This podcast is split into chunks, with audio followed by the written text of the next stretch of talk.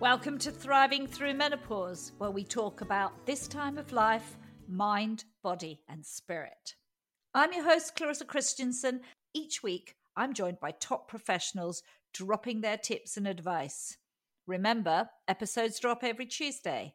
Be sure to subscribe so you don't miss a beat. And if you like this podcast, please rate and review it. Thank you because this helps others to find the show. You can check out our website Find out which episodes are coming up and get the latest blog and advice by going to my website, thrivethroughmenopause.com, and get ready to thrive, not just survive, through perimenopause and beyond. Welcome to another episode of Thriving Through Menopause. I'm your host, Clarissa Christensen. Today we are going to talk about emotional labor. And I'm very excited to introduce my guest, Dr. Regina Lark. Welcome to the show, Regina. Thank you so much. I love that we are here together. I know it's lovely. You are a professional organizer, but you're also a feminist mm-hmm. historian. And we're particularly going to talk about emotional labor mm-hmm. because Regina co authored a book in October last year which really, I think, blows this whole conversation wide open and provides some tools and approaches to help hmm. ourselves mm. too, which is very important. But Regina, let's begin at the beginning. I mean, what is emotional labor for my listeners?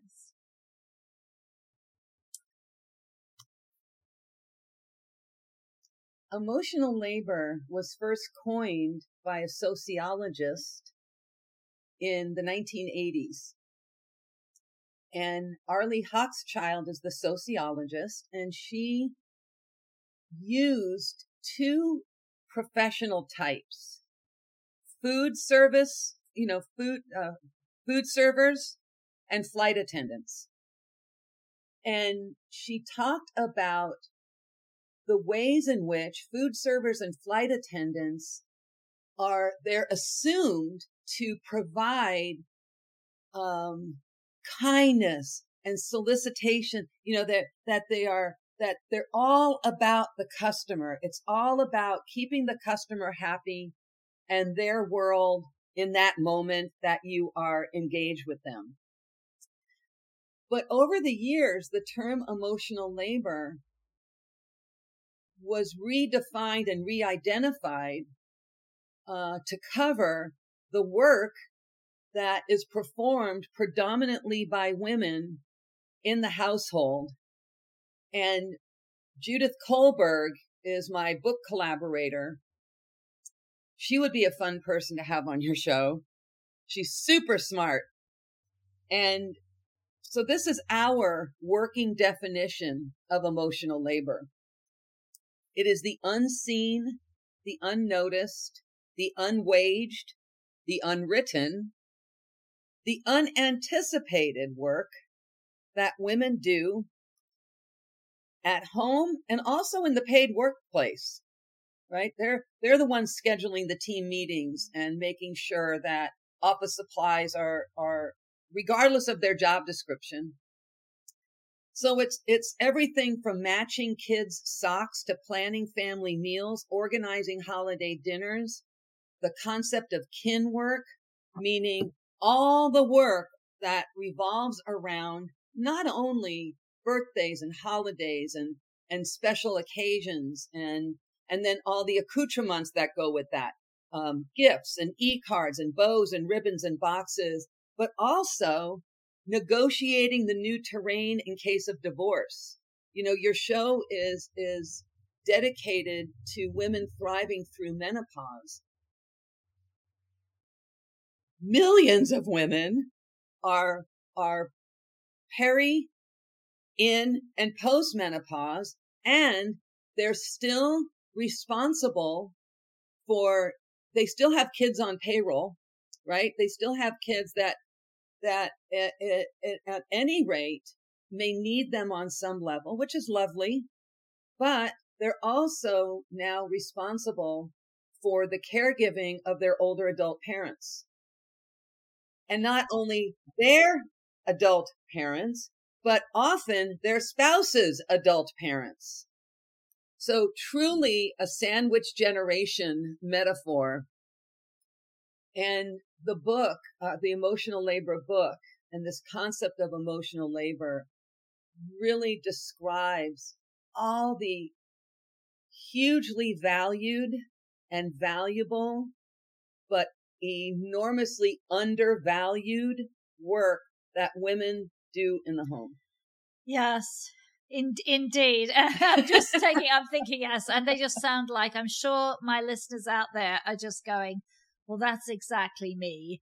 And I'm doing this stuff and that stuff. And we had a lovely couple on who talked about parenting your aging parents and just how all consuming that is, that so many of us know.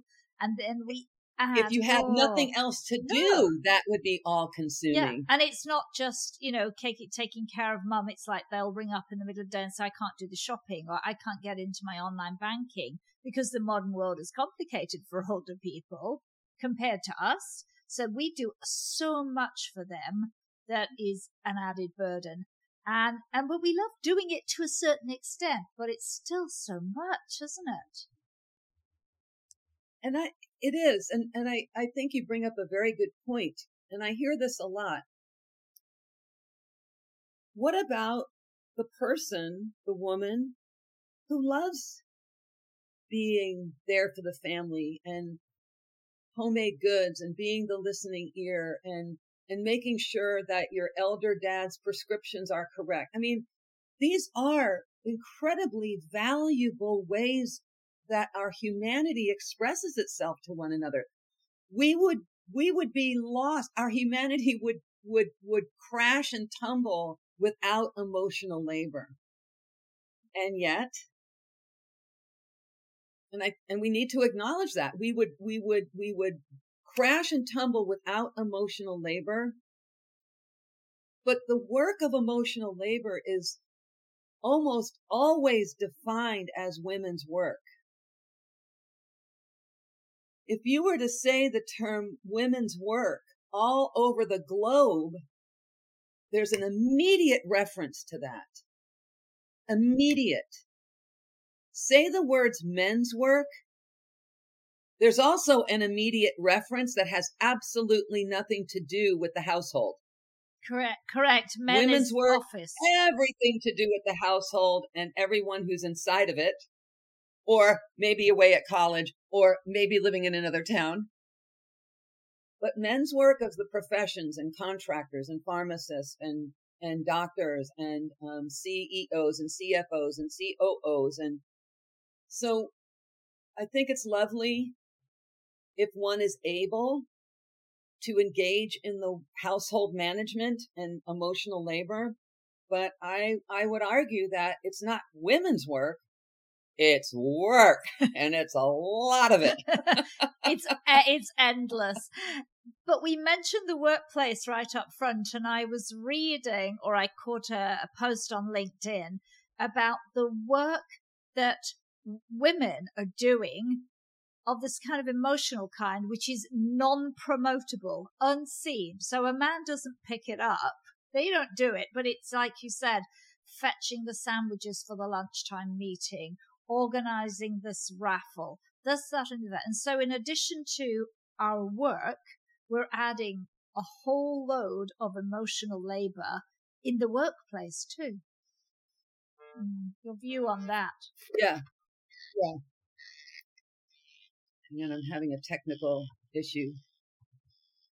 It sounds fine. What was your question? No, I mean, I mean your view, your view on that, um, Regina. That you know, we as women are also moving so much of that emotional label into the workplace. Well, here's what I find so interesting.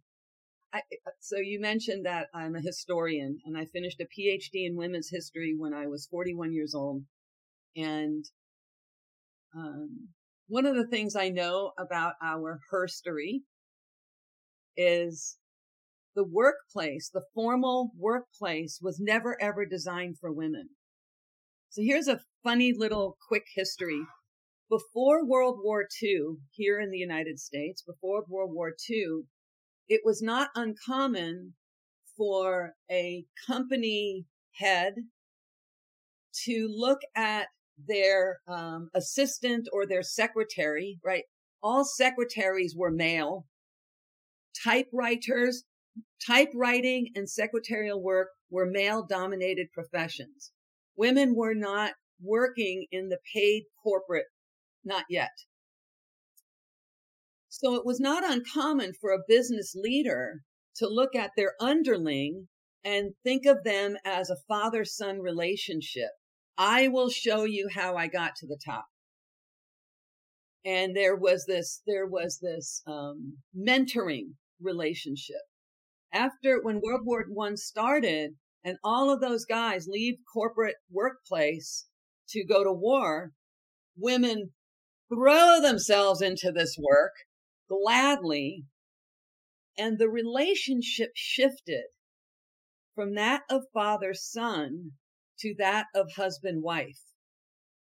And her presence in the paid workplace becomes almost synonymous with an extension of the home in terms of the types of work that are going to be expected or assumed about the the female secretary, the female typewriter.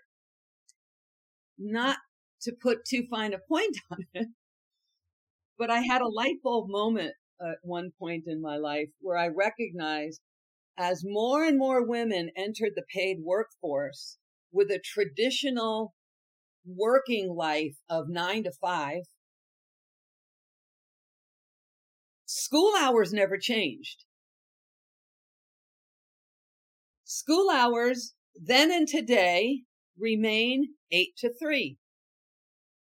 So I think of the amount of work associated with making sure the child gets to school on time and making sure there's aftercare until you get out of your paid work so you can start your next shift at home unpaid. So the paid workplace has always been for women um, an extension of their of their work at home, and and even though I don't like the term and I don't use it except in my book title, uh, it's an extension of what we think of as women's work.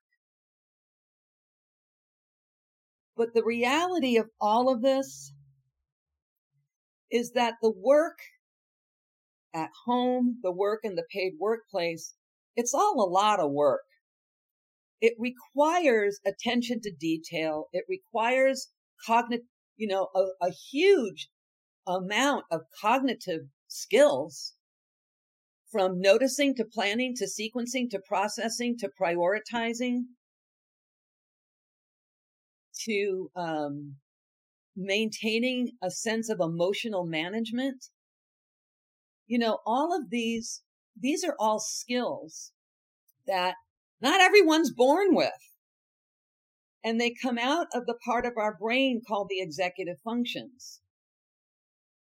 So if your executive functions are tweaked or compromised because of ADHD, depression, anxiety, um, neurological challenges, Parkinson's, multiple sclerosis, I mean, um, uh, early dementia, Alzheimer's. So as as we're as as you know, sandwich generation women are caregiving and caretaking older adults, those cognitive challenges are happening. What I'm saying is, in order to maintain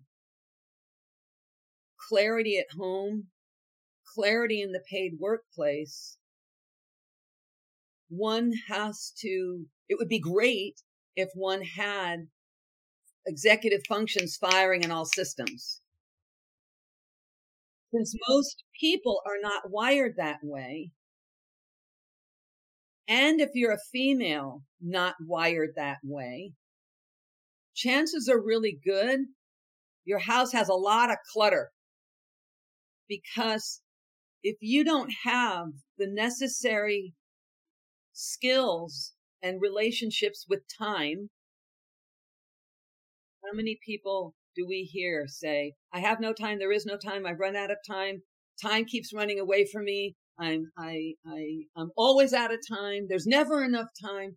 We use the word time as a metaphor to help us understand why we're not activating. So I think of all these women with time management challenges, emotional management, having a hard time sequencing, planning, prioritizing. And yet we call the work of the household emo- uh, women's work. It turns out you actually don't need a vagina. What you do need is a, is a, an executive function. So we're we're we're really kind of referencing the wrong body part here. you know? we definitely are. And when you're saying it's the that, brain, it's the brain. But when you're saying that, for me, I totally now understand why everything just starts to fall apart in in the perimenopause and menopause years because our brains as we now know from wonderful neuroscience work are compromised we have brain fog. We have higher levels of anxiety. We're suffering with depression. If we have ADHD or we're autistic, that is going to show up. And our emotional regulation isn't maybe once what it was. Yeah. I, and Leon, I haven't slept for years. Then I'm not surprised that the home becomes a place of chaos and a source of tension because if it has functioned yes. before, it certainly doesn't now. And Clarissa, are you seeing, um, and we may have spoken about this um, the last time we, we, we chatted, but I've understood that there's research coming out that shows the impact of menopause on executive functions. Yes. We have real inability because so many to women tell me, well, so many women tell me that they feel as though they have ADHD like behavior as they've gotten older. And they think, am I crazy? And it's like, no, the way the blood flow goes to the prefrontal cortex, it just slows down our executive functions. So if you are operating on, if, if you were born, I, that's my brain type. In my family of origin, there are six of us. Four of us are like me. Two of us need us. so I, I, I'm, I'm, I'm used to operating on that higher, on that level. Um, so if somebody's used to operating on that level and then they enter 55, 65, 70, 75, and they're noticing not, I'm not quite, I'm not quite up on it anymore.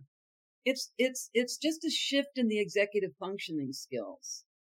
And and, and so a lot of women are experiencing um, that challenge during menopause. Oh, 100%. They'll talk about just being foggy, not being able to multitask, right, right, right, um, think quickly. They, and I had an example here, which I, my listeners may have heard me quote before, but I had a lady come to me and she said, I'm a head of HR. I've always been really fast in meetings. I answer quick on my feet and I go to two interviews and I bombed both of them. I couldn't get a word out. Nothing comes out anymore. Everything is just like Swiss cheese up there. Well, Yeah. And, and that would play out as well. well in emotion, in the whole ability to function well. The United States Border Patrol has exciting and rewarding career opportunities with the nation's largest law enforcement organization. Border Patrol agents enjoy great pay, outstanding federal benefits, and up to $20,000 in recruitment incentives. If you are looking for a way to serve something greater than yourself, consider the U.S. Border Patrol. Learn more online at cbp.gov slash careers slash USBP. That's cbp.gov slash careers slash USBP. Roller coaster prices, supply chain glitches, political unease. They do their best to wreck my business plans. With so many unknowns, how do I know I'm making the right decisions? Aon helps me stay on top of things. They have expert points of view on volatility from around the world, paired with local insight that helps me get back on solid ground. Better decisions. Aon. Yeah. Yeah. It's tough out there for a lot of people. It is tough out there. So, I mean, we've placed an immense emotional load on women, but really, why has this become women's work? I mean, and, and seems to have got more so in the last maybe 50 years. well, uh, there, before women had access to the written word, before women had access to literacy, before women had access to writing books and articles under their own name, there were many, many, many, many men writing many, many, many, many things about how women should comport their lives. How to be a woman. The best woman, as St. Paul said, is she who is silent.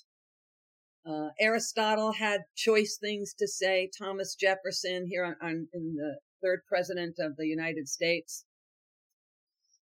Uh, in the U.S., in the early part of the 19th century, we see the separation of public and private sphere. Public sphere becomes more the sphere of commerce and industry, the rough and tumble world of politics, and the private sphere is the home, the hearth, where where the adult male in the public sphere comes home to the private sphere for nourishment and rest and sustenance because it's terrible out there. One component of the separation of spheres has to do with household management in terms of raising the future citizens of the state who, because the United States is emerging as a republic they're gathering up states. They're, they're looking ahead to who, where do we find our future leaders? Where do they come from? And the, the, the thought leaders of the day say, ah, the, the next leader of the country is going to come from a well ordered home. Feminist historians call this period the cult of domesticity uh, the cult of separate spheres. And, and what this meant was that the weight of the republic, not to put too fine a point on it, but the weight of the republic is now on her shoulders to make sure she knows how to manage a household so that her son emerges as a future leader. And it's sobriety and task management and a good relationship with time and and you know teaching them the skills the cognitive um, the intellectual the emotional skills one needs to make their way in the world. Big stuff. Yeah really big and placing such a weight onto people. Huge right. I don't know. I think the message has changed that we're, you know, we want to raise good kids, not necessarily the, the next, the next, um, senator or Supreme Court justice, but because of this historical, because the historical underpinnings were so great and strong, it was everywhere. Couldn't get away from it. And, and then, you know, we saw this kind of change with women entering the paid workforce after World War One. During World War Two, going to back up. In between wars, we see a lot of women's magazines coming out and all the women's magazines were how to be in the home. When World War II happened here in the U.S., all the women's magazines changed saying you don't have to cook for eight hours. You can prepare a nutritious meal in 15 minutes. Your children won't become juvenile delinquents if you leave home for the paid workforce for the duration. So society has always told women what their roles are depending on what was happening culturally, politically, socially, or otherwise. Once the war ended, all the magazines changed yet again. And your family is not going to think you love them if you don't spend all day in the kitchen. And, and the 1950s television shows start showing women, women, women at home, home, home. So the messages haven't really changed much. What has changed a lot is that women nearly dominate the paid workplace, but not a whole lot changed. Generally speaking, I know there are, there are outliers. I know there's some really, really good adult male partners out there without a doubt. And probably, no. And of course, some of them are, are doing a, a, a, huge, huge, more than equal share. Yes. But that's, they're outliers.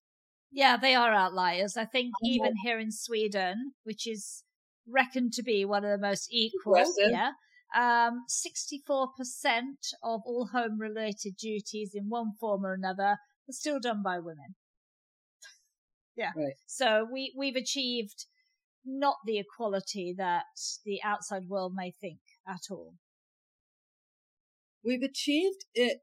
We're, we're, we're, we're achieving equity in a lot of places, just not in the home. And I, and I, and and here in the U.S., there's um, we had a we had a horrible, um, uh, a very visible murder of of uh, a black man um, in in uh, in the spring of 2020, and it galvanized the country to talk about diversity, equity, and inclusion.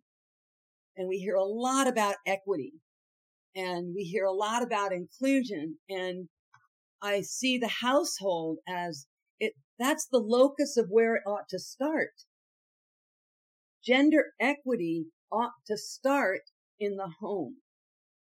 And that's not what we're seeing. We're not seeing gender equity in the household. And so if you are somebody listening to this podcast and you feel that there's no gender equity, I have some ideas for thinking differently and doing a little differently to promote this.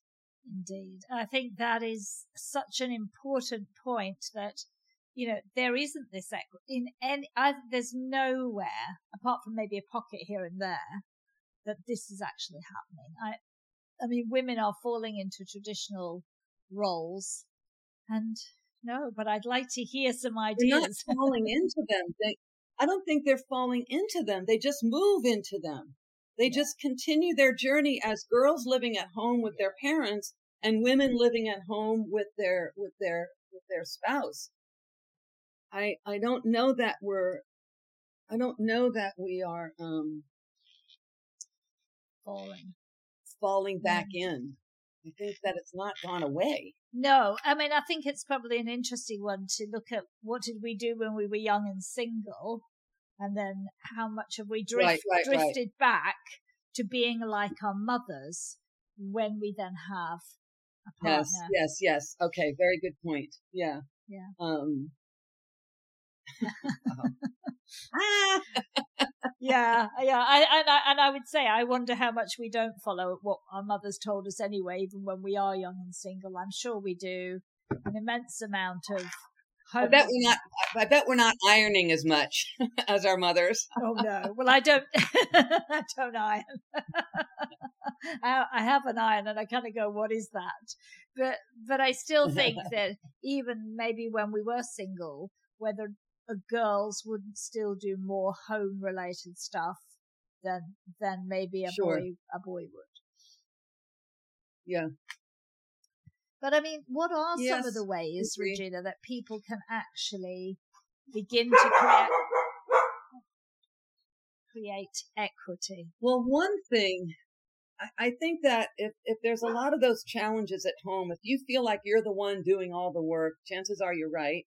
Um, so one way to uh, start looking at this differently is instead of having yet another argument with your spouse, I would say if there's two adults living in the home, uh, mention this podcast, get the book, and then, and then tell the other adult in the household, we're going to go into separate rooms and we're going to write down everything we do here.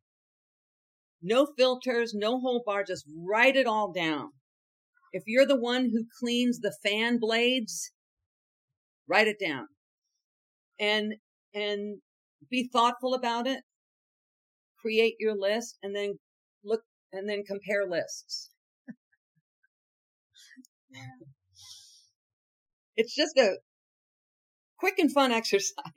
Oh boy, that would that would be so interesting. So interesting, Regina. I think it's a very interesting exercise because so much of the work of the household is invisible. Yeah. It's planning. It's planning to plan. It's remembering to remember. It's noticing that the that that the laundry has to be done. It's noticing that you're out of ketchup. It's noticing that we've got to get holiday cards out. So it's it's it's all of that. It's the physical, it's the cognitive, it's the emotional. So now you have very unequal lists, unbalanced lists. Uh, there's a wonderful book out there called Fair Play by Eve Rodsky, R-O-D-S-K-Y. And what Rodsky did from her book is to develop 100 playing cards with every task and chore imaginable. And then you lay your cards on the table. And, and you look at what has to be done. And you look at, so, so you look at what has to be done and, and back up a moment. I believe that more women would stop feeling guilty by taking self care. There's a lot of women, they feel guilty when they are training for their marathon. They train, they feel guilty for their spa day. They feel guilty for, you know, three days um, with their gal pals in San Diego. I think the guilt would dissipate if women could become more comfortable with delegating because the guilt comes from when we leave things undone. So delegating is a really significant component in ameliorating the burden. But since, because it's almost part of our historical DNA, we're better at the work of the household, hands down, we're better at it. Pretty much. Unless we've got executive function challenges and that you're not good at any of it. Um, delegating to somebody who's better at it is not going to be an equitable proposition when it comes to the house. So I am a promote, a proponent of pardon me, radical delegation. Radical delegation is delegating to anyone who can do it, regardless if that they're good at it. Radical delegation is delegating a task because it has to be done, not because of who's best at it. And in a household with two adults, if neither one wants to do it or neither one is good at it, that's when you start the conversation about outsourcing. And then what I call are deliberate dialogues. Deliberate dialogues are the, the underpinnings for what is it that we're going to continue doing? What is it that we just need to take off the table? if I don't want to mail out holiday cards and you don't want to mail out holiday cards, do we outsource that or we just stop mailing holiday cards? yeah. You know, I mean, it's, yeah. it's, you've got to have these deliberate dialogues. Yes. Yeah. And then, so there's radical delegation, there's deliberate dialogues. And I think the third component, which is, which is, um, what most people don't talk about is anticipating what I call the emotional labor life cycle. Mm-hmm. We can all agree something is always coming up. yes, always. It'll be some. Your son comes back yeah. from, yeah, your son comes back for a week, they go away. You know what I mean? Yes. There's always something happening. Yes. A lot of people are blindsided. They're caught unawares. And the work of that new thing that's coming in, because we see it as women's work, is going to fall on her shoulders. So if we can anticipate everything that's coming up, who's going to talk about sex? Who's going to teach to drive? Who is going to manage your mom when she um, gets dementia? Who's going to um, take over bill paying when your work hours change? You know what I mean? It's it's how do you to anticipate everything that's coming up so that you can preempt the the delegation. Oh boy. You can preempt the the the the deliberate dialogues. Gosh, it would be so much easier if we were more anticipatory. So much easier. So much easier. Right. And I think a lot of source of right. tension is because uh, these things keep appearing and we feel they're unplanned, yet in reality we knew, or right. we knew that they could, right. or we knew that they might, might also be the case. I mean, I'm usually, and I would say I sit here sometimes going, oh no, now my stepson is coming. Well, we always know that he could turn up. So being prepared, there has to be food or something, right. is something we can anticipate. We anticipate some other strategy to make sure this child is fed. yeah, not the stress that leads to the tension. Right. Yeah. Yeah. Yeah. And so simple when you said that. And and I, I wonder why more of us don't do it. It's not, it's easy. not easy. I suppose we've also got a lot of trust and a lot of things about our own identity tied up in this work that we do as women. Right. Yes. And it is and that's uh, that's such a um, significant point. When I started, so I I I have this this um, background in women's history, and when I started my organizing business, I um, uh, I thought I was going to put that behind me, and I became an organizer. And you know, lo and behold, who are my clients? Professional women between the ages of 40 and 70 because they're charged with the task of the household. and it's overwhelming. It's the longest job description in history. There's no other job description that big no, anywhere on no. the planet. And anywhere. It doesn't really have an end until you're incapacitated. so I'm I'm in the field. I'm working with clients, and I'm hearing women expressing so much shame. I could cry and despair, self loathing, because they feel that they're not able to fulfill this ideal of what it means to be female in her household. It's, it's, it's stunning. And that's when I first came up with the phrase, Listen, Sylvia, just because you have a vagina doesn't mean to the manner born. You know, it's like you're so right. And the oh. and the weight of that statement is like, oh, yeah, yeah. And I think when you just when you say it so strong, and then I think of the shame that women that in my listeners' age group are carrying because suddenly we're not this thin and these no wrinkles and this blonde and this, that and the other. So we're carrying this double, triple whammy of shame that is, that is yes. the addition. It's, it's nullifying. It's the additional mental load. And of course that shame is a subset of the fear emotion, which is never yes. good for your yes. cognitive abilities. So it's a double whammy. It's, it's shocking. Well, then you're dealing with menopause So the triple whammy, you know, it's like, wow.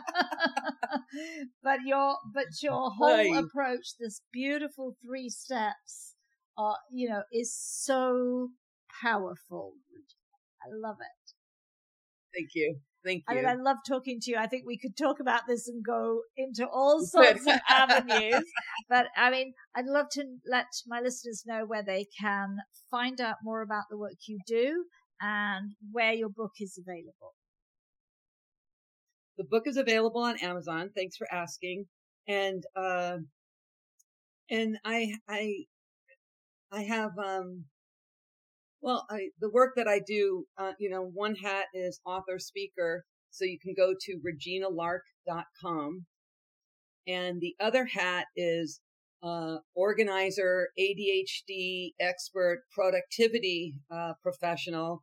And that's a clear. Brilliant. And we are going to put those in the show notes so that people can find you and they can buy your book. And I think I will be putting also a link to Eve's Fair Play as well, because I think every every family should play that card game. Yeah, it's a it's really wonderful. I I I, I agree. Thank you so much, Regina, for coming and talking a snapshot of emotional labor. I think, you know, we probably Yeah. walk away going thinking, I need to change this. And maybe now we have some steps to begin that process. Thank you. Cool. Yay. All right. Thank you so much.